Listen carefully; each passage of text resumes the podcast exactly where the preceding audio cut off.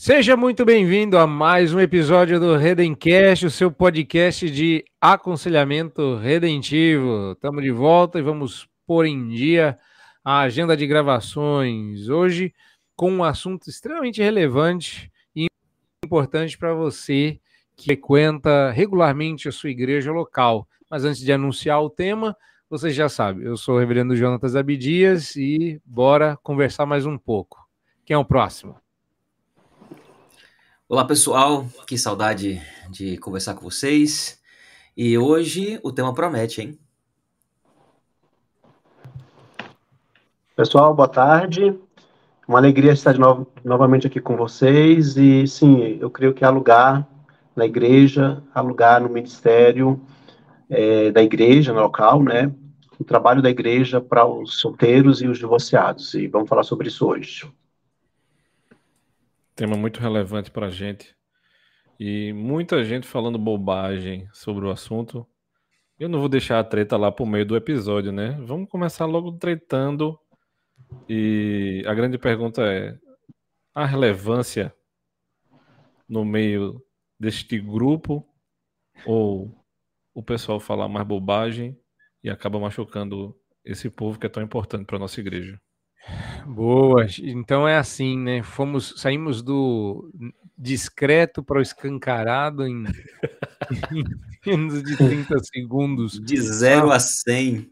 Isso é uma Ferrari, isso é, um, é uma Maserati do cancelamento. André, Bora lá, então. Aqui.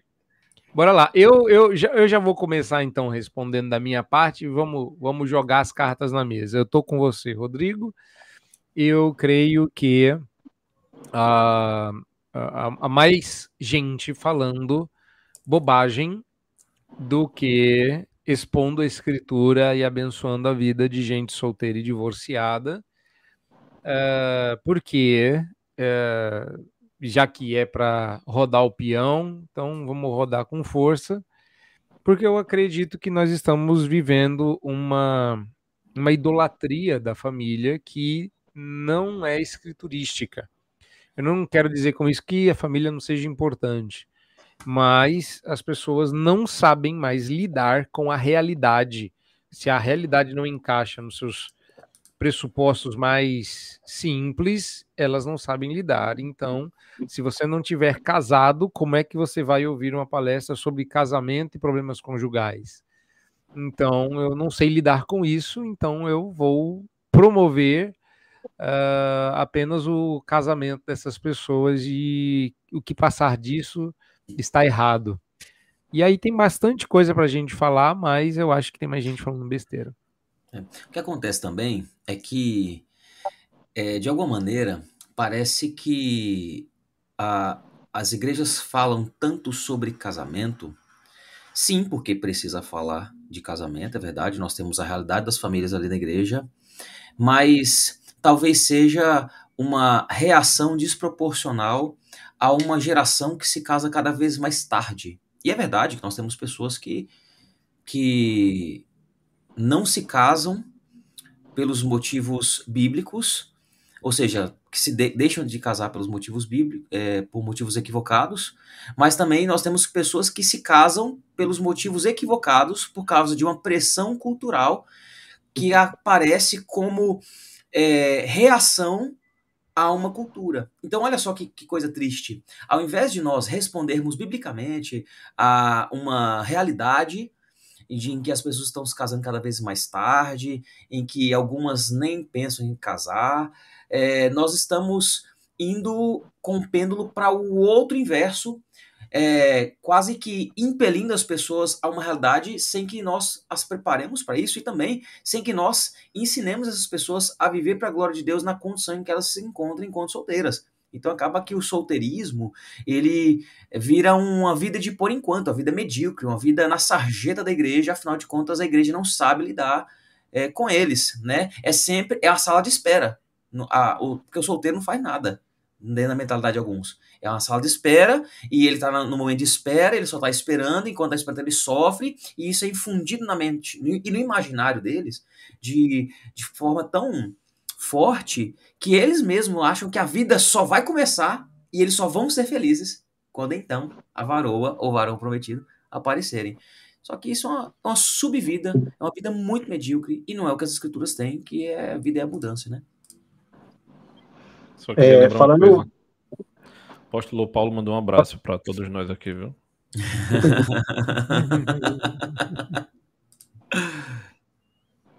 Pode falar, Reverendo Carlos. Ah, tá. Então, é, falando da questão da solteirice, a solteirice até o momento que o jovem casa é um, é um celibato, né? Um celibato temporário. E eu lembro muito de uma propaganda que, eu não sei se na região de vocês essa propaganda foi muito vinculada, mas aqui em Brasília foi muito, do, do Boston Institute. E o slogan deles era assim: uhum. sexo é vida. E aí a impressão que passava Sim. é que o celibatário não tem vida, né? Seja o celibatário momentâneo, até o casar, seja o celibatário após um, um, divórcio, uma viuvez, alguma coisa assim, seja aquele celibatário por dom mesmo, né, para dedicar ao ministério. Então, parece que é, se não tem vida sexual, não tem vida, né? E aí eu acho que, infelizmente, é, esse slogan ele refletia um pensamento e muito comum, né? E muitos realmente se percebiam assim, como se não tivessem vida sexual, como se não tivessem vivos, né? E eu acho que aí é um dos motivos que muitos se entregaram pornografia, é, é, é, aquela ideia, né? Não se entregaram, alguns não se entregaram ao sexo, digamos assim, né? De ter uma relação com uma pessoa, mas se entregaram ao sexo da pornografia, da lascívia, né? porque tinha essa ideia, olha, se não tem sexo, não tem vida, né? Então, eu acho que é um dilema, é uma luta também que o pessoal que está nesse período de celibato passa também. E as reações acabam sendo é, iguais, só que em locais diferentes do espectro. Então, deixa eu explicar melhor isso. Então, nós temos tanto aqueles que, diante da pressão, eles criam aversão e se rebelam contra qualquer tipo de, de ideia relacionada a, a relacionamento e se fecham mesmo para essa possibilidade porque ficaram tanto no pé dessa pessoa, martelando na cabeça dela, que ela é, fala assim: não, eu não quero fazer por pressão, a pessoa se fecha para isso, né? Vive uma, uma espécie de amargura. Por outro lado, nós temos aqueles que só pensam nisso. Sei, alguém aqui já deve ter ouvido aquela tipo de brincadeira, né? É, fala, ah, Jesus está voltando. Não, não pode voltar antes de eu casar, por exemplo.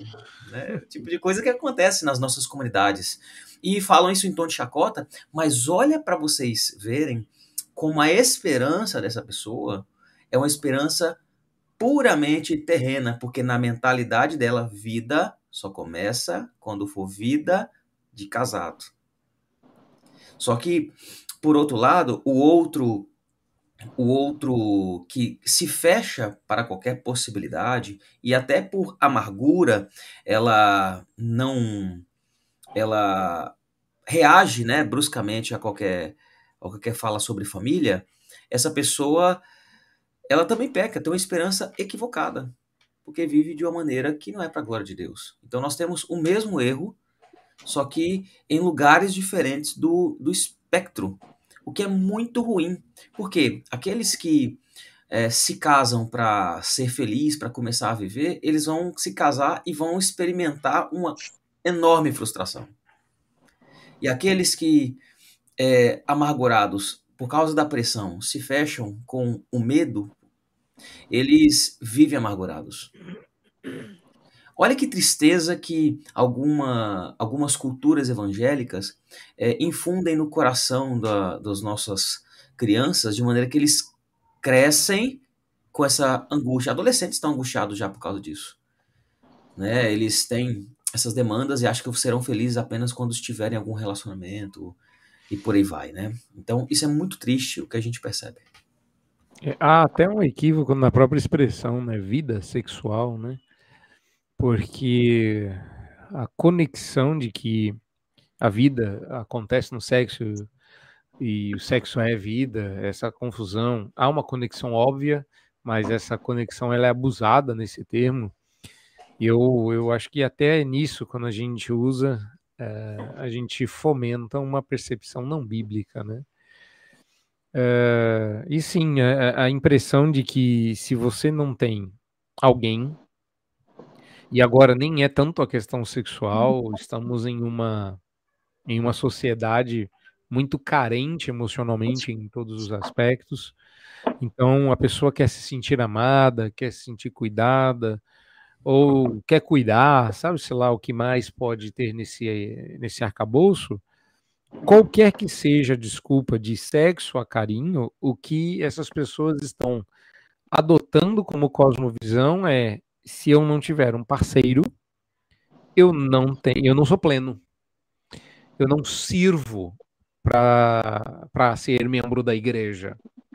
E o que a gente precisa tratar aqui também é a perspectiva da igreja de olhar para essas pessoas dessa forma. Quer ela seja uma divorciada, porque o divorciado pode ter inúmeras histórias possíveis para ele chegar até aquela condição, é, ou o jovem que não se casou. A gente chamando a todos de solteiros, no sentido de que estão sós e não têm parceiros, uh, a igreja tem pouquíssimo olhar para eles. Né? A igreja não, não entende uh, o potencial dessas pessoas e que ministérios elas podem é, desempenhar na igreja. Eu não sei como é que é na igreja de vocês, né? Eu estava pensando algumas coisas aqui, mas a primeira delas é a seguinte: eu tenho muita dificuldade, né? E isso para mim ele vem antes do sofrimento dessas pessoas, né? Mas normalmente a gente enfrenta isso com jovens que estão pensando sobre casamento e lidando com essa problemática dentro da igreja. Às vezes a gente quer é, pegar um exemplo de fora do nosso país engessá-lo e trazer para dentro como se aquilo ali fosse funcionar obrigatoriamente. E alguns dos livros que tratam sobre relacionamentos, eles são normalmente, né, uh, da dos Estados Unidos. E aí as pessoas querem, digamos assim, engessar aquilo ali, querem trazer aquilo para a gente e dizer assim, não, mas isso aqui é o jeito que funciona. Mas a primeira pergunta, funciona onde? É, a gente só faz isso, né, na maioria das vezes, né? Não é só para esse tema, mas para outros também. É, e eu acho que... Pode falar, Rodrigo. Eu falo. Não, e aí, enquanto a gente, a gente olha para essas perspectivas que foram levantadas aqui para a gente, quando a gente se volta para olhar para o coração do homem novamente e olha para a questão da esperança, se eu sou uma pessoa desesperançada ou desesperançosa, a minha, o meu olhar para a realidade ele está deturpado.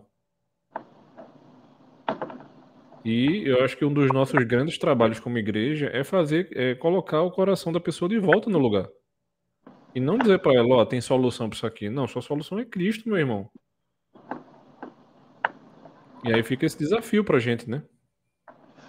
Na verdade, eu acho, Rodrigo, que a gente tem que parar de olhar para divorciados e aqueles solteiros mais velhos, né? Que às vezes a pessoa fica chegando numa idade mais avançada, sei lá, na casa dos 40, é, solteira ainda, a gente tem que parar de olhar para eles como se fosse um problema.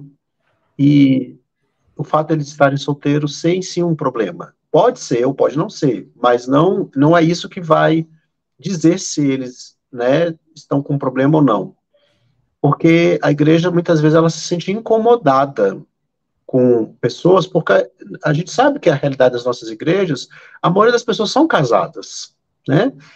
Uh, e aí fica um grupo ali, um, outro grupo dentro da igreja, e eu acho que, que a própria igreja se sente incomodada por aquele grupo não ser um grupo que é, do perfil majoritário dentro da igreja, né? E aí passam, infelizmente, a olhar como se fosse um problema.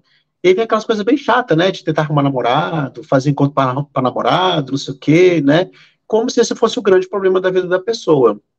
E na Mas verdade, piada, fazer isso nem é, nem é tanto um problema, é alguém tentando solucionar o problema. Imagina as piadas, as alfinetadas, né? Que essa pessoa sofre na igreja, né? É. E comentários que não edificam, né? Sim. Gente, agora, quanto a isso, eu tenho até um testemunho pessoal. Eu é, me formei no seminário, eu era solteiro eu não era casado.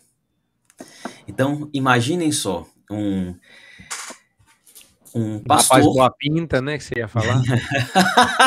Imagina Cara bonito. Tu, tu dizes, tu dizes, tu dizes. Mas obrigado. Mas, mas Rodrigo, obrigado. com que idade você se formou no seminário? Eu me formei. Eu me formei um pouquinho mais Rodrigo, velho. não, Luiz. Desculpa, Rodrigo. Ah, Luiz, que tá.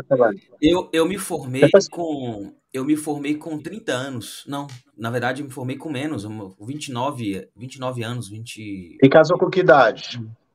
Eu fiz dois anos de casado a semana passada. E você tá com Tá. quanto? 40 aí? Você tá com que idade? 45? Não, eu tô com 34 anos. Ah, é? 32. Eu, eu, tava achando você conservado para 45. Dava no máximo 43. Ah, eu tô acabado mesmo. viu? Peraí que a minha conexão tá ruim, peraí, ó.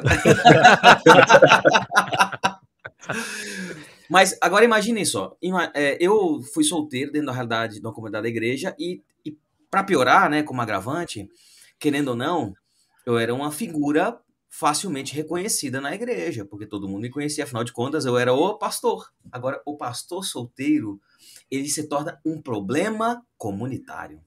Não, não é uma É. questão pessoal, é um problema comunitário. E assim, A igreja Pessoas- não recebe um pastor, ela recebe uma missão. é exa- exatamente. E, e, assim, eu não estou dizendo, é importante a gente ponderar, né? Às vezes, com, com as nossas palavras, a gente acaba transmitindo a ideia de que as pessoas fazem isso mal intencionadas, mas não é bem assim, sabe?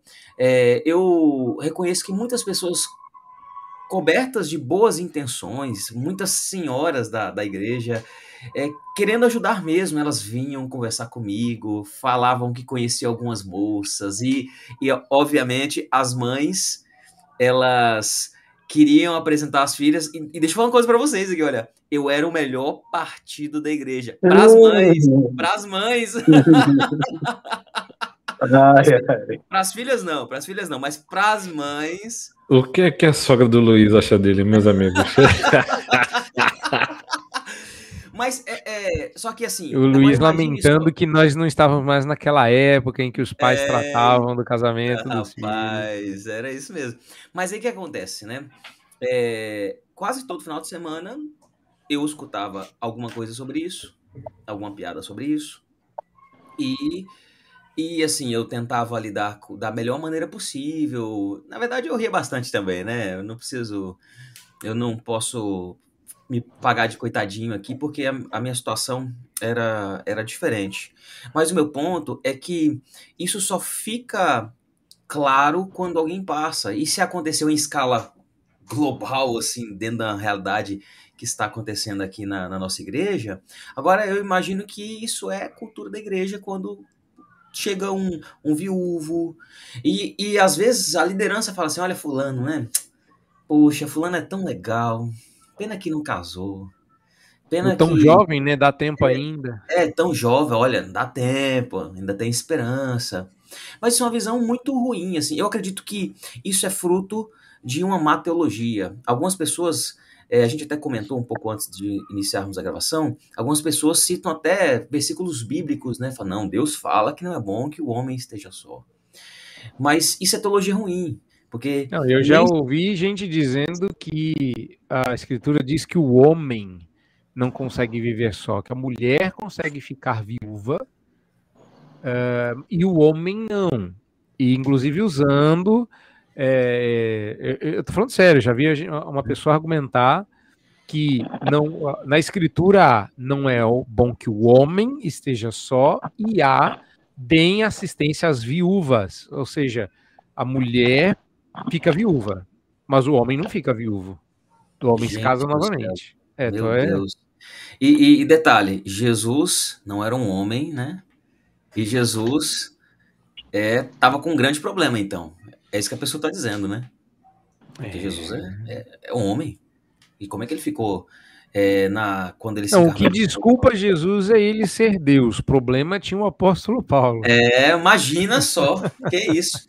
Mas eu acho que é é uma oportunidade para a gente explicar o que quer dizer aquele texto, não é bom que o homem esteja só. É, a gente precisa recapitular que quando Deus fala lá em Gênesis 2, não é bom que o homem esteja só, é, ali tem um aspecto que é, Deus ainda está criando as coisas. Qual que é a fórmula criacional? É, Deus diz alguma coisa, aquilo é executado e depois ele avalia, né? Isso. E a, troca o dia. É isso. Essa é a fórmula. De todos os dias da criação foi assim. Deus fala, haja luz, e houve luz. E aí Deus avalia aquilo, primeiro dia e tal. É, então, quando Deus cria o homem, ele cria o homem é, lá pelo. pelo depois de ter criado. Todo, é, pelo sexto dia, depois de ter criado todas as coisas. Só que o, o texto de Gênesis 2 começa com a fórmula criacional. E disse Deus: não é bom que o homem esteja só. A Bíblia fala que Deus criou tanto as coisas que são visíveis quanto as invisíveis. Quando Deus fala esse tipo de coisa usando a fórmula criacional, o texto está dando uma dica. Deus ainda está criando coisas ali. Só que agora uhum. ele está criando uma dimensão social. Uhum. Aquele homem que estava ali, que é Adão, ele era a humanidade presente. Então, uhum. é uma uhum. afirmação cósmica acerca da humanidade. Não é bom que a humanidade esteja só. Porque a, a, abaixo dele ele tinha toda a criação. E acima dele ele tinha o Deus Todo-Poderoso. Mas não havia ninguém na dimensão social, horizontal, que fosse semelhante a ele, que fosse imagem e semelhança dele, é, como a humanidade foi feita. É então que Deus vai lá e cria a mulher. Então, a gente. É verdade que essa afirmação fala sobre homem e mulher? Fala, mas não exclusivamente sobre homem e mulher, no sentido de família. É uma afirmação uhum. cósmica. Deus ali, na minha leitura, ele está criando uma dimensão social da realidade. A é, fórmula agora... presente ali. Agora, deixa eu acrescentar uma outra dimensão a essa leitura. Ah, algum tempo atrás eu fui alertado para isso. Ah, quando Deus cria Eva para Adão, ele não o faz por causa de Adão. Ele não antevê um, uma, uma depressão profunda pela solidão aguda em que ele vivia, que é o argumento é, presumido da maioria das pessoas, elas não querem dizer com essas palavras, mas quando fala assim, Deus olhou para a necessidade de Adão e por sua misericórdia e graça, e pegam vários atributos lindíssimos do Senhor e colocam na sua exegese furada, o que eles estão dizendo é, para mim, é um mau uso da teologia, é quando a pessoa diz, dizendo assim, então Deus, usando sua onipotência, antevidência, e olhando para a tristeza profunda e aguda do coração de Adão, que olhou e disse: Eis que estou só, né? Não, não. Eu entendo que dentro da fórmula criacional que você já mencionou, é, Deus estava comparando tudo o que foi criado a um parâmetro. E o parâmetro era ele mesmo. Exatamente. A pergunta que a gente tem que fazer nesse texto é bom segundo quem? E então, quando ele cria o homem à sua imagem e semelhança, este ser tem que ser bom conforme Deus. É, o padrão é Deus, uhum. essa é a ideia. E quando ele compara o homem solitário a si, ele não está dizendo que percebeu uma necessidade antes de Adão. Ele está dizendo que para os fins a que o homem foi criado, estar só não atinge este objetivo. Então eu creio que tem muito mais a ver com o fato de que Deus não era só e que a humanidade, para expressá-lo, precisava é, é, é, ser múltipla como o ser divino o era. Depois viemos a descobrir se tratar de uma trindade. Trindade. Então ele cria uma contra uma, uma consorte para Adão. Mas isso não é porque Adão iria descobrir que era ruim. Eu já ouvi a exegese básica de que Deus chamou Adão para dar nome para que ele para ele descobrisse, é, né, que estava sozinho. Ele descobrir que estava só, né? Para ele ir fazendo a, matando a charada, né? Olha, macho, para cada macho existe uma fêmea, né? Olha só. Tá faltando alguma coisa. É, ele foi fazendo uma conta lá, né, x ao quadrado. E aí ele falou, e eu sou aqui X, né? Olha só. É, e eu acho que não. Eu acho que quando Deus falou, não é bom que o homem esteja só, e ele o faz no sexto dia, né? É, uhum. porque se a gente separar a criação do homem, tem um oitavo dia aí da criação, o que não é uhum. verdade. Uhum. É, eu entendo que a narrativa separa justamente para explicar por que existe homem e mulher. E a razão não é, e isso é que as pessoas precisam entender, a instrumentalização do relacionamento, a dimensão cósmica criada naquele momento, e a instrumentalização da mulher. Não, Deus criou homem e mulher porque juntos eles expressariam o ser divino em completude. Não era bom para os propósitos divinos que ele não fosse só. Eu acho agora, que... agora se você disser que o, o, o homem e a mulher formam um único ser, igual diz aquele corinho antigo, né? As metades da laranja, dois amantes, dois irmãos. Dois irmãos. Né? É, é, eu acho que esse é o problema. Ao não entender isso, você vai para a igreja e diz: está vendo? Você está errado. Você é solteiro. Não é bom, porque Deus não está completo em você. Você não revela a Deus plenamente. A, a, a única coisa que revela a Deus plenamente é a família.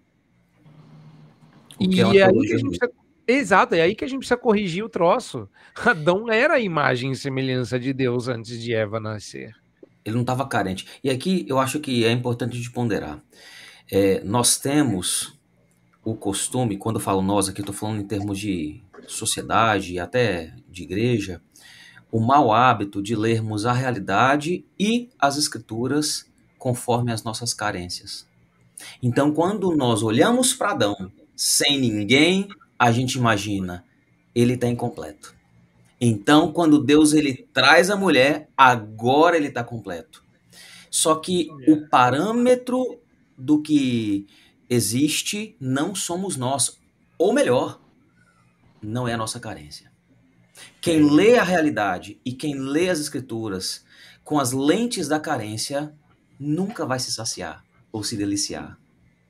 Nunca vai estar satisfeito com a vida e o pior, nem com Deus. Porque o Deus que se revela ali não é ah, satisfatório a você, porque você está procurando algo à sua própria imagem e semelhança, não o Deus que criou você. Ah, agora, se você entende, Muda a referência, né? A referência, deixa de ser agora, Deus para ser a minha carência. Exatamente. Agora, sim, se eu entendo que o parâmetro pelo qual as coisas estão sendo feitas é Deus e ele está criando as coisas para a glória dele, para que nós experimentemos a pluralidade, é, ainda que é, unidos por uma natureza, assim como ele é no seio da Trindade, é, aí as coisas ganham uma nova dimensão. Aí a gente para de, de falar besteiras, como por exemplo, é, nós só seremos completos quando encontrar alguém. Deus não criou o homem incompleto e nem a mulher incompleta. E as pessoas não são incompletas por estarem sozinhas. É, a gente não encontra a outra metade. Nós não somos panelas que precisam de tampas. Nós somos Meu imagem Deus. e semelhança de Deus, suficientes no Senhor e não com relacionamento nenhum. Então, é, é, verdade que não é bom que o homem viva isolado de relacionamentos, mas também não é verdade, é, mas também é mentira que o casamento vai saciar o nosso anseio cósmico por relacionamento. Porque isso Não, é a igreja vai fazê-lo. Exatamente. Porque a igreja é a família da fé. Agora imagina, isso a gente acaba usando até mais exemplos do solteiro que não se casou. Agora imagina o divorciado, o viúvo, que já experimentou essa completude, já experimentou essa vida conjugal e agora está na igreja e para muitos ele se torna um ser deficiente. Ele não, não é mais útil como ele já foi um dia porque ele perdeu. A gente vive falando isso, inclusive como pastores, que a gente tem a melhor metade é a nosso cônjuge. Aí a gente perde a nossa melhor metade e fica pior, a pior metade viva. E a igreja vai aproveitar como se a melhor parte morreu? Isso é sério. Porque se a gente vai falar que a melhor metade é a nossa esposa, se a gente ficar viúvo. A igreja demite. Uai. Mas eu tava pensando aqui no outro lado, né? Se a gente que morre, a nossa melhor metade ficar viva. Aí ela arrumou um outro. Assim é verdade, né? É perigoso por dois lados. é só desgraça. Né? Mas é Mas um negócio. Assim, ele, gente... é, ele é muito, muito sério. Muito sério. Eu tava lembrando aqui dessa, dessa não saciedade do coração. Porque é um assunto que não, não para, não. Se você, no caso, o coração não resolve, se. Eu conversava com um jovem um dia desse, e aí ele tá nessa, nesse grupo de jovens de perto dos 40. E aí eu disse a ele, mano, é, por que tu tá com a ideia na cabeça de um casamento que a sociedade impôs pra gente, que tem que ser novo e que obrigatoriamente tem que ter filho e se puder ter filho tem que ser biológico e aí a gente constrói um negócio na cabeça que às vezes não vai ser atendido por hipótese alguma. E é. mesmo que esse, que esse jovem ou que esse irmão ou irmã divorciado é, é, case um pouco mais na frente, é, ele vai ficar dependente de um estereótipo que foi criado, como se obrigatoriamente aqueles itens precisassem ser é, é, ticados ali, né? Aqui, isso aqui eu consegui marca, isso aqui eu consegui marca, isso aqui eu consegui marca. E se a gente for olhar para trás, vai ter pessoas que casaram na sua é, juventude, digamos assim, né? mais, mais novos, mais moços, e não vão atender também essas coisas que lá atrás eles queriam. Porque a necessidade do coração vai ser a mesma. E se esse casal que casou cedo não tiver filho? A gente e também não vai casal, ter que casou cedo tiver poucos filhos. Ou não tenha, né? Enfim, mas assim, é, é como se a gente criasse um, uma tabelinha para se cumprir dentro da igreja e a gente acaba tendo uma gama de irmãos frustrados, quando na verdade não é somente que o homem não pode viver só. Tem mais textos bíblicos aí que estão sendo mal compreendidos. E as pessoas estão frustradas dentro da igreja. E muitas vezes a gente tem que dar um freio de cabresto, dizer assim, calma, meu irmão, a sua vida ela está perfeita dentro daquilo que o Senhor tem permitido que você viva. E você precisa encontrar contentamento no Senhor. Tá aí uma palavra difícil para todos os três grupos de solteiros, né? Me parece que Andreas Kostenberger, no livro sobre Deus, casamento e família, diz que existem seis categorias de solteiro. Não, não vou me recordar de cabeça aqui. Mas se a gente vai dividir aqui em grupos maiores, tem o, o jovem que não se casou, né, é, que é celibatário, o viúvo e o divorciado. Né? É, e contentamento é uma coisa que hoje em dia é complexa. Né? Uh, eu vejo a luta, eu não sei como é que é na experiência de vocês, mas eu vejo a luta dos uh, jovens e divorciados. Eu não, não, estou pastoreando no momento nenhum viúvo ou viúva, uh, mas a luta por contentamento.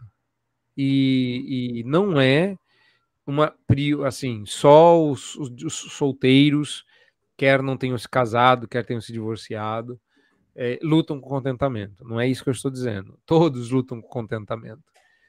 Mas o aprender a viver contente estando só é, é bem mais complexo do que a gente imagina, e a igreja devia ser mais compassiva. E não é só com dó, com ai, coitado, vamos abraçar aqui, mas é, é encarando esta pessoa com o potencial de servir a Deus que ela tem. É literalmente envolvendo essa pessoa nos ministérios que a igreja tem e dando a ela a liberdade para o exercício dos seus dons. E, e, e recentemente eu tive falando em, duas, em duas ocasiões para solteiros e uma das coisas que eu ressaltei da, da, da lista das muitas que eu falei, é, essa, essa é uma interessante. A gente sobrecarrega o grupo que deveria estar menos envolvido com a rotina de uma igreja ao colocar tudo sobre a vida dos casados. uh, o, o, louvor fica com um, um, um, casal ou com uma família, que tem que ensaiar, que tem que ir para a igreja. Quando o solteiro tem uma liberdade maior para fazer isso. O, o solteiro tem um negócio que casado não tem, tempo de ensaiar. Entendeu? Casado tem que chegar e tocar. O jovem pode ensaiar, porque se você é casado, tem filhos, você não consegue chegar muito tempo antes. Você vai você tem filhos, tem que tomar banho, não sei o que, você não vive. Então é bem mais complexo. Se a gente desce nas mãos dos solteiros, tem outras coisas. Se você é solteiro, você só pode tocar no louvor, você não pode fazer mais nada, né? Então a gente precisa começar a enxergar é, a utilidade e a bênção que esses irmãos são e não dizer para eles que existe um canto no qual eles possam ficar junto com o vaso que a SAF colocou para ornamentar a igreja. Eles são completos, eles não precisam de mais alguém. E é indiferente se ele vai ter alguém ou não no futuro, agora ele não tendo alguém pode servir. Eu fico pensando que não é apenas um problema, também é um problema dos solteiros, é, quer sejam jovens ou viúvos, mas isso se manifesta de maneira diferente em vários em várias uh, situações na igreja, em grupos diferentes. Esse aspecto de das pessoas não serem incluídas no trabalho, no serviço, uma vez que uh, nós sobrecarregamos aqueles que estão em família, por exemplo, só os maridos, as esposas, que compõem os grupos de trabalho, a força, os braços da igreja. Então nós temos é, tanto solteiros quanto viúvos, mas também nós temos é, velhos que em algumas realidades da comunidade eles perderam seu lugar também. Ah, e isso é muito triste. Eu me lembro de, do, do texto de, de Josué, quando Caleb, já idoso, né, eles estão prestes a entrar na terra prometida e, e aí ele, velho, ele fala: Não, eu lembro de quando eu fui lá, fui espia, entrei lá, meus, meus irmãos trouxeram um relatório negativo, mas eu falei: Não, tem, a terra é boa, tem gigante, mas a gente vai na força do Senhor. E aí ele tem uma nota muito legal né, nesse texto que eu tenho em mente. Não lembro exatamente a referência. Ele fala assim: olha, Agora eu já, já passaram 40 anos, mas eu tenho o mesmo vigor, tanto para entrar, lutar, quanto para retornar. Olha a esperança desse cara. É um idoso. Mas o cara tá falando: eu vou, mas eu vou voltar da batalha. Eu não tô indo pra morrer. Eu tô indo pra lutar. É um velho, um idoso, que tem o seu lugar e sabe que pode servir e sabe que tem o espaço no povo de Deus, os seus braços não estão ali apenas para. Aliás, ele não está ali apenas para cumprir uma função de conselheiro, ele está ali para servir ativamente. Nós temos muitas pessoas, ou idosas, ou solteiras, é, que elas são colocadas de escanteio, uma vez que nós olhamos para a situação delas com pena. E pena não é a mesma coisa que misericórdia. A pena até sente uma dosinha, sabe? Ai, coitadinho, mas não faz nada. A misericórdia, ela se compadece, mas ela opera, ela faz alguma coisa a respeito daquilo. E às vezes a gente confunde pena com misericórdia. Quando, na verdade, muitos da, da nossa igreja não precisam da nossa pena, eles precisam da nossa misericórdia. Eles precisam é, que nós sintamos seu sofrimento, mas que nós voltemos a incluir essa pessoa, porque essa pessoa, a vida não acabou. A vida dela não acabou tem muita vida para viver, para a glória de Jesus, tanto servindo dentro da igreja quanto fora. Mas a gente sela o testamento da pessoa de morte, uma vez que nós enxergamos que a vida é apenas quando a pessoa se casa. Olha que desgraça. No, no verdadeiro sentido da palavra, é a falta da graça de Deus para essa pessoa que nós estamos ensinando. É o, o Jonatas mandou aí, é Josué. Josué 14, 14 11. Isso. E ainda hoje estou tão forte como no dia em que Moisés me enviou, o qual minha força então era, tal é agora a minha força, para a guerra e para sair e para entrar. Isso é, isso é, isso é muito lindo, porque é, tem gente que, para ele, a vida acabou antes de começar, porque não casou ainda. São jovens. Tem gente que a vida acabou depois de ter vivido, que são os viúvos. Isso porque nós idolatramos os relacionamentos, o casamento especificamente, só que nós deveríamos adorar a Deus, quer solteiros, quer casados, quer viúvos, quer novos, quer velhos. A gente vive para a glória de Deus. Deus pode nos conduzir é, num, numa família. Deus pode nos tirar a família também. Ainda assim, Ele vai ser nosso Senhor. Ainda assim, nós te, temos que servi-lo. Eu é... gosto muito do, do título daquele livro do, do, do Trip, que é Perdido no Meio. E essa navalha que é passada aí, a gente muito muitas vezes. É, e essa navalha que é passada aí é como se é, não somente a sociedade de maneira geral, e isso acaba entrando dentro da igreja, a gente aceitasse aquilo que é imposto para a gente. Seja no início da juventude, é, com a gente precisando cumprir deter, determinados, determinadas regras, seja é, numa viuvez na mocidade, que a gente fica querendo ainda assim cumprir, ou uma viuvez no início da terceira idade, que a pessoa ainda tem muito vigor físico e pode servir muito bem à igreja, ou até mesmo a família ela ela tá ali mantida, mas é como se a aposentadoria tivesse desconstruindo a vida da pessoa e muitas vezes a gente acaba recebendo pessoas da, dessa etárea aí né, de final é, de vida adulta ou início de terceira idade e as pessoas estão ali prestes a entrar ou com um cenário, um quadro de depressão e como se ela não pudesse fazer nada. E a gente tem que lembrar dessa esperança que o Luiz falou, que, meu irmão, você ainda pode é, contribuir muito na vida da sua família, é, na vida da igreja, você pode até mesmo encontrar é, com que se ocupar, não obrigatoriamente com aquela vida de trabalho, emprego que você tinha, e muitas vezes as pessoas têm medo de largar o emprego, né?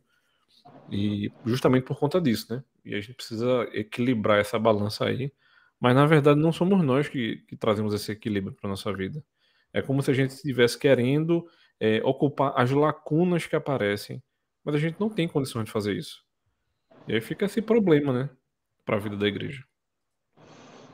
É, eu acho assim que a gente não pode é, ignorar que, em regra, todos somos chamados para o casamento, né? É um chamado para a maioria. Excepcionalmente, tem aqueles que são chamados para o celibato, que é um dom também, a solteirice, é, para a vida inteira. Tem os celibatos temporários, que pode acontecer até a pessoa se casar, ou depois de casada, é, uma viuvez, ou até um divórcio, né? Ah, que, em geral, essas pessoas não serão a maioria da igreja, nem se, eu acho que também não serão a maioria da sociedade, né? Mas o, o que a gente precisa entender é que o que complementa a pessoa é Cristo. Né? É Cristo que é a, a essência da vida dela. Ela precisa de Cristo. O casamento é bom, é, mas ela pode viver sem um casamento. Né? Há vida também sem o casamento. E, e essas pessoas devem ser inseridas no corpo de Cristo, como os demais.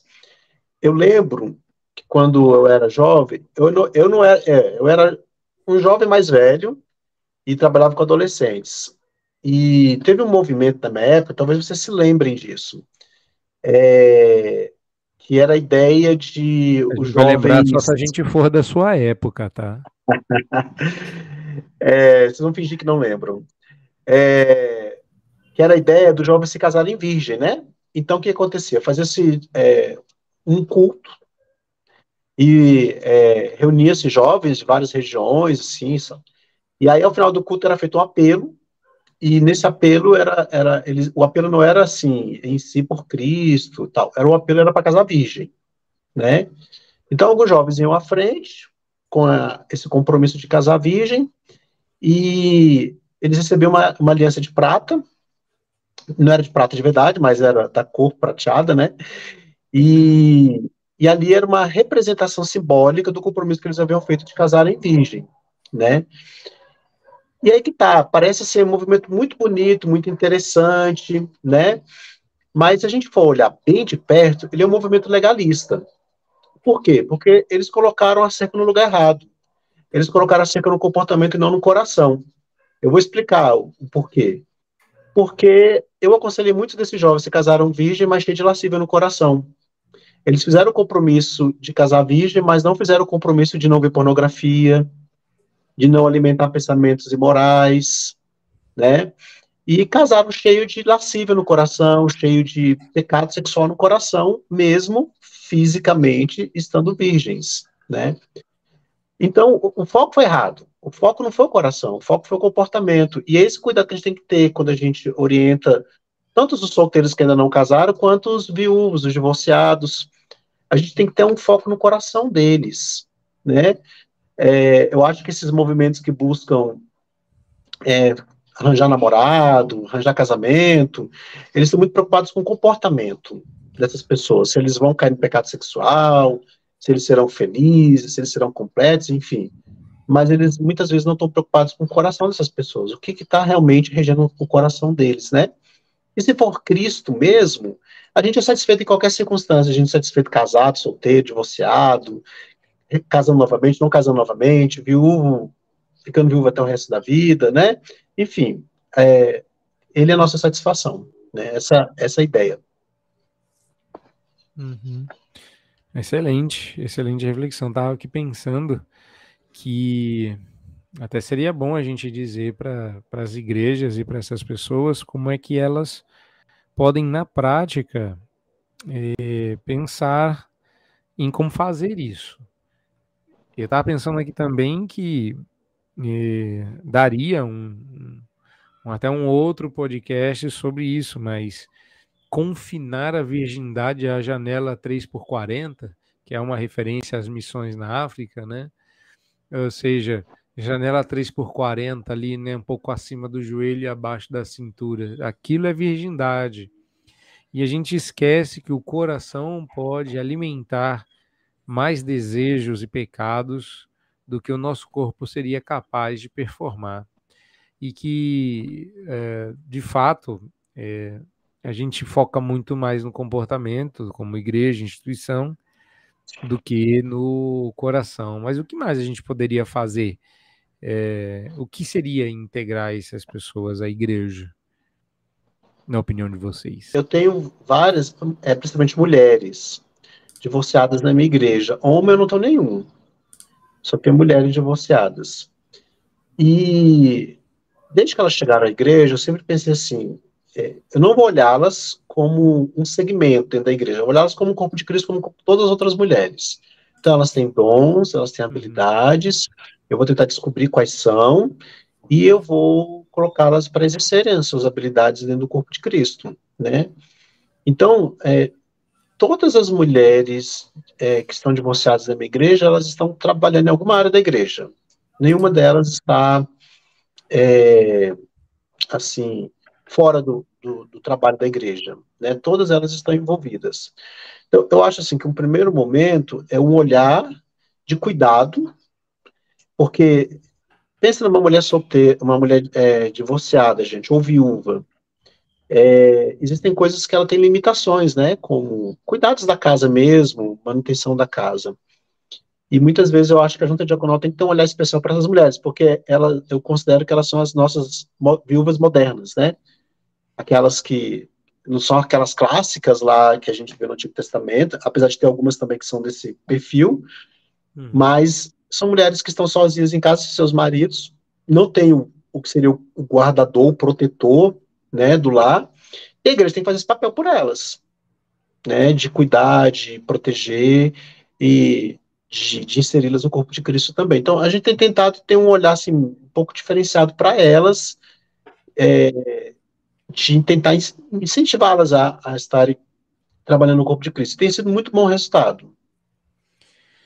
Eu ia dizer que eu penso que uma das formas da gente tratar do problema de modo ativo é parar de falar disso como se fosse um problema.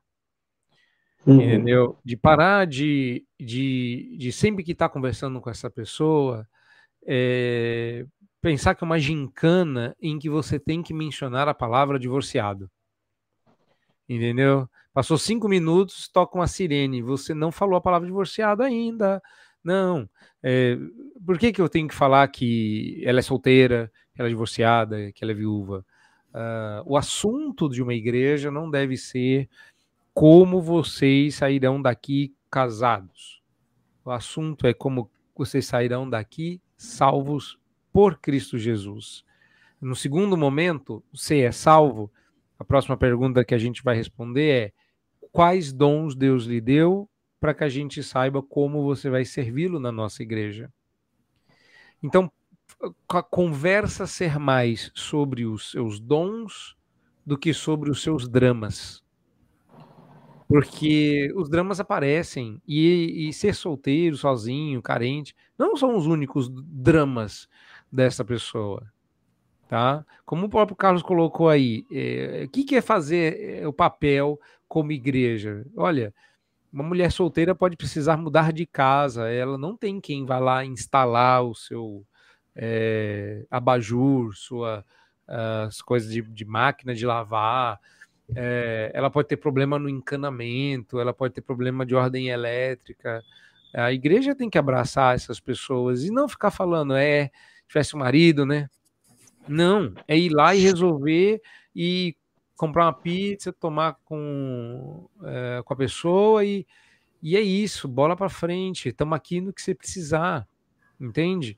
Mostrar para essa pessoa que a igreja está lá, não é para é, dizer estamos fazendo o papel do seu marido que não está.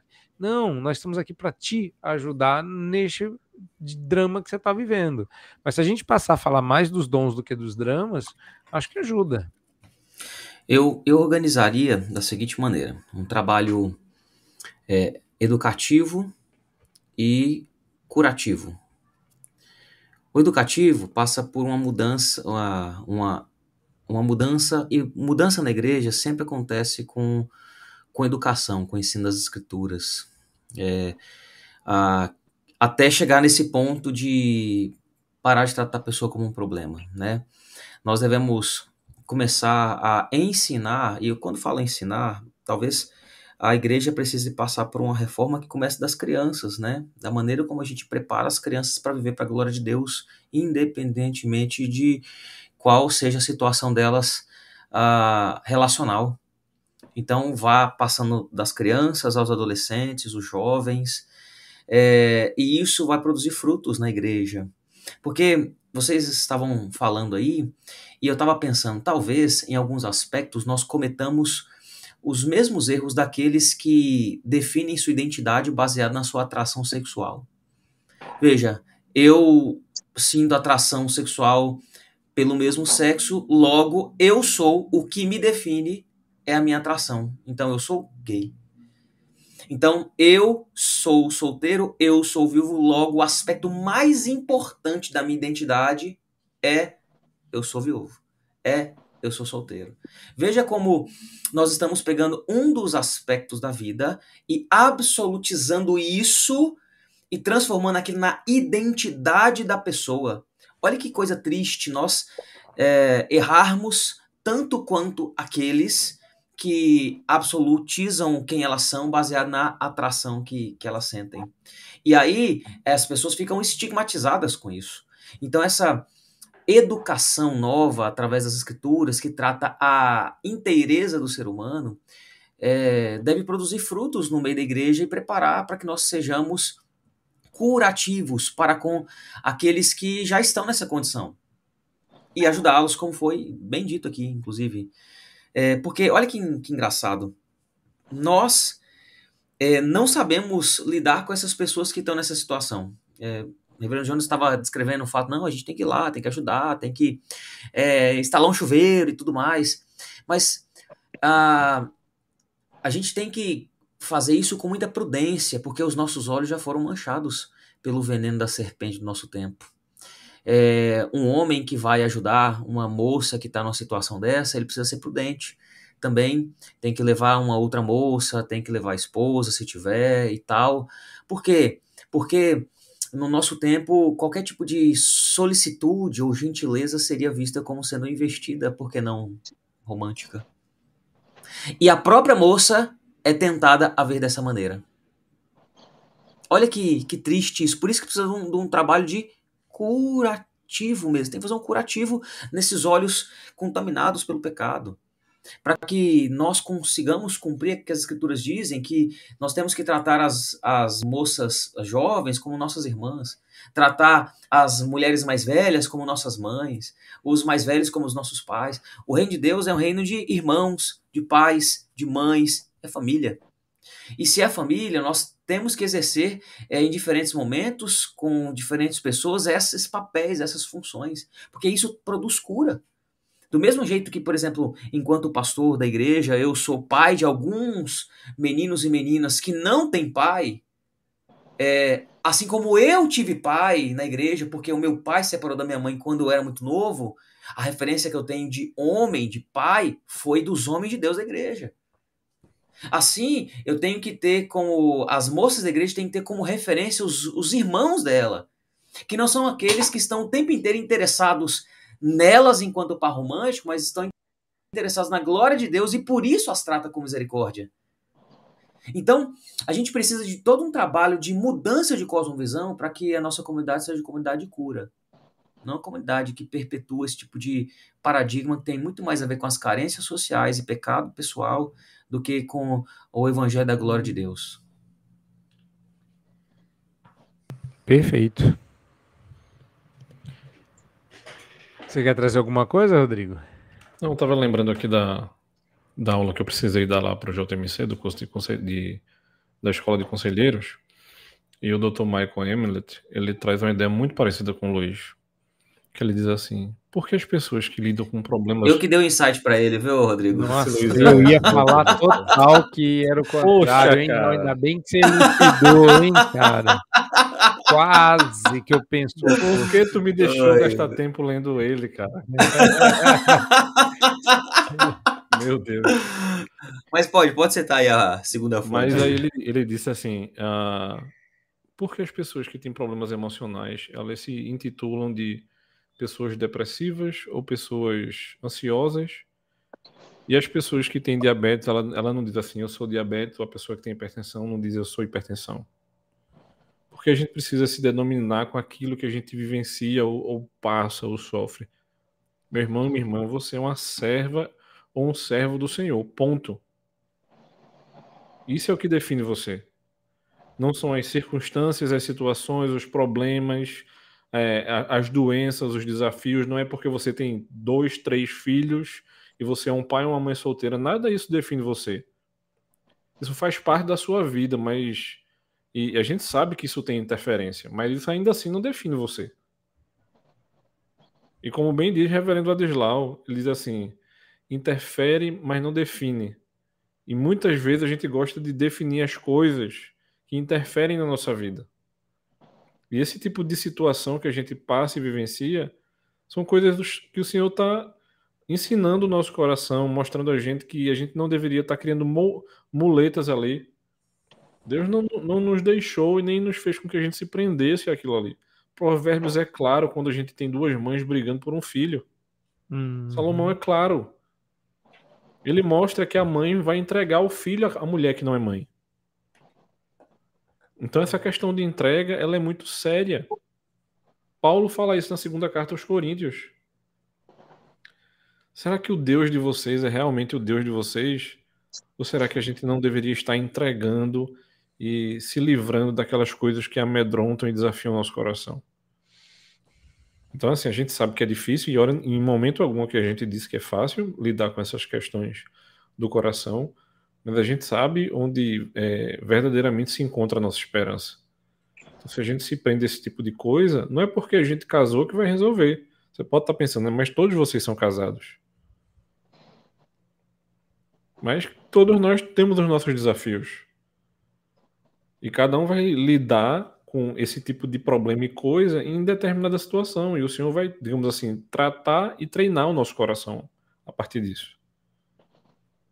E a gente vivenciou isso também para trás, né? Tipo, o reverendo Jonas casou mais cedo, é, eu e Luiz casou um pouco mais tarde.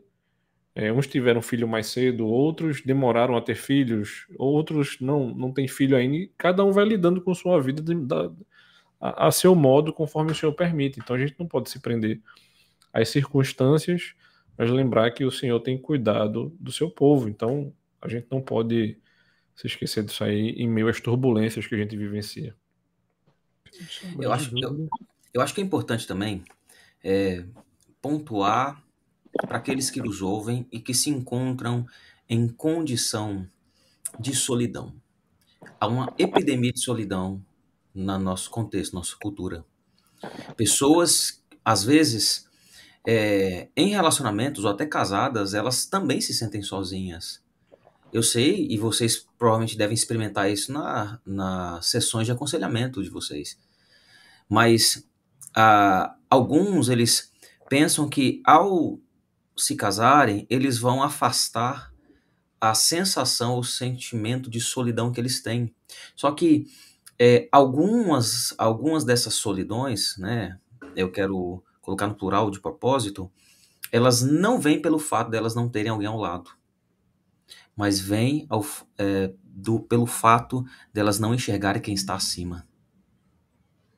Essa não. solidão, essa solidão cósmica, lembre-se, Adão não sentiu. Ele não estava carente, ele não estava infeliz, ele estava solteiro, mas ele não estava só. Isso. Ele não estava só. Então, meu irmão, minha irmã, eu sei que às vezes as noites parecem frias e a cama, por mais que seja de solteiro, parece grande demais. Mas não é ter alguém ao seu lado que vai livrar você da solidão. Você pode ter certeza, mas é o fato de ter alguém acima de você. Essa é esse fato que vai te dar consolo e que vai preencher é, a sua necessidade de estar com alguém, porque este alguém nunca vai te deixar. Amém, amém. Eu não diria melhor. Muito bom. E eu acho que é isso, gente. E assim a gente chega ao fim da nossa jornada de hoje, na expectativa de que você tenha sido edificado pelo nosso bom bate-papo aqui. Rodrigão, temos avisos e sempre e outras sempre. coisas. Você fez uma referência aí ao, ao curso da Escola de Conselheiros do JMC. Estamos em outubro. Se você está nos ouvindo ainda em 2023, saiba que todo começo de semestre este curso é disponibilizado. Tá? Então, você não fez a sua inscrição, aguarde o início do semestre. E esse curso ele é é, disponibilizado duas vezes ao ano, no início do ano e no meio do ano. E você tem que correr para fazer a sua inscrição, porque pela boa graça de Deus, a disputa tem sido mais alta do que a quantidade de vagas, então já passa seu QR Code aí na tela e já deixa engatilhada este, este site e a sua inscrição para o próximo semestre. Ótima Lembrando oportunidade, que se, né? É, para você usar essa oportunidade que virá aí. Você que quer aprender mais sobre aconselhamento redentivo, geralmente as pessoas nos perguntam, a gente está organizando o site para lançar até o final do ano, mas você pode ainda fazer dois cursos que já estão na nossa plataforma nova. Vai sair um terceiro é, o curso que tem lá é o curso de. Esse daí que você está vendo na sua tela, é o coração humano e suas afeições. É fundamental que você é, conheça as dinâmicas do coração para aconselhar. A gente falou aqui várias vezes dessas dinâmicas sem usar o nome.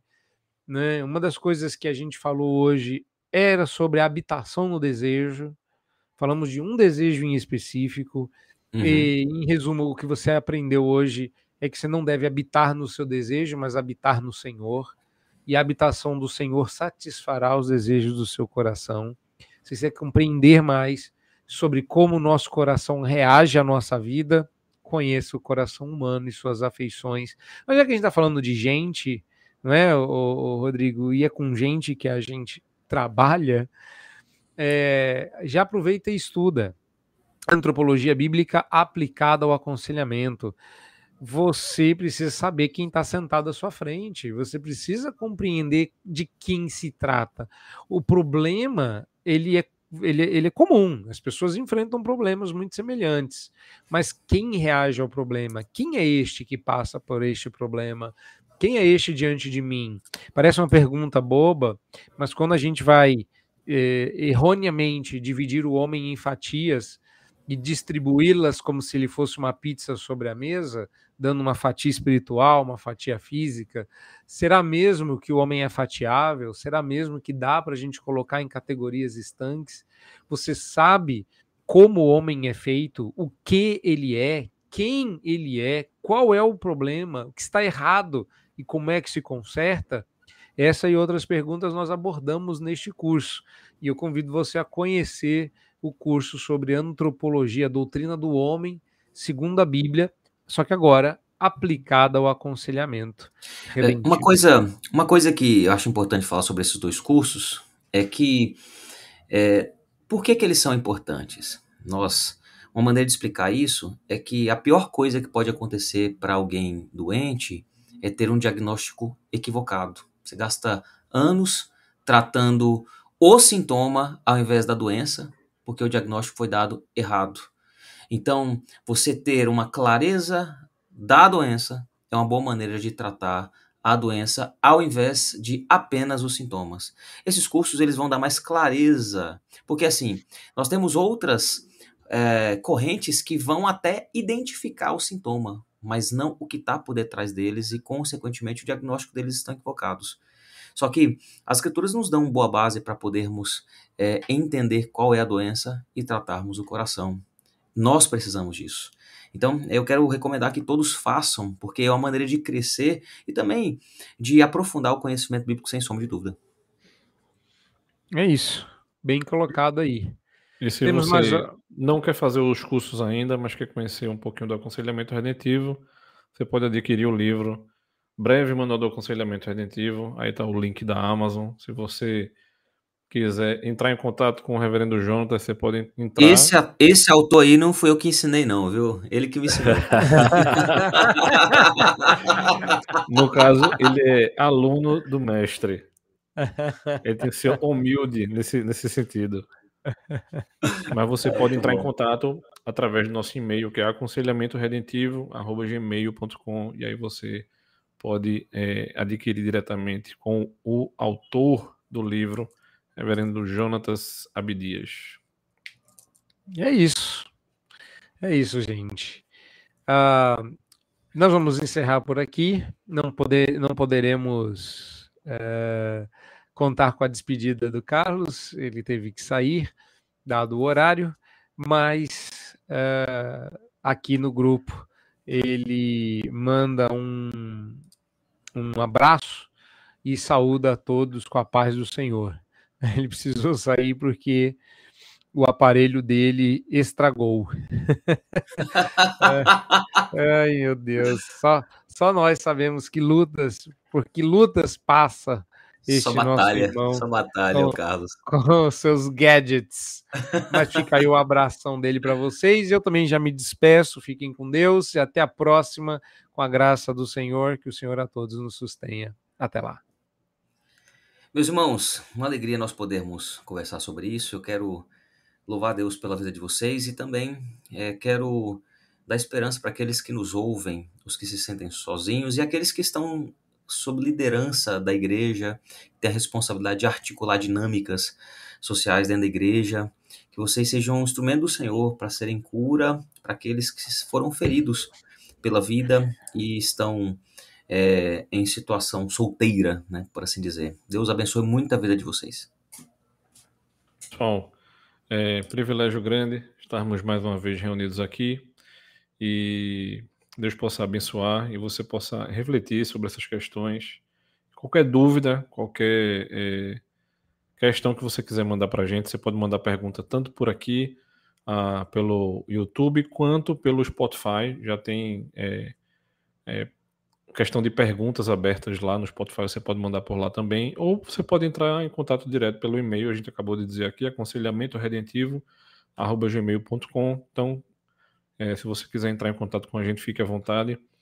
Deus abençoe e até a próxima, se Deus quiser. Tchau, tchau.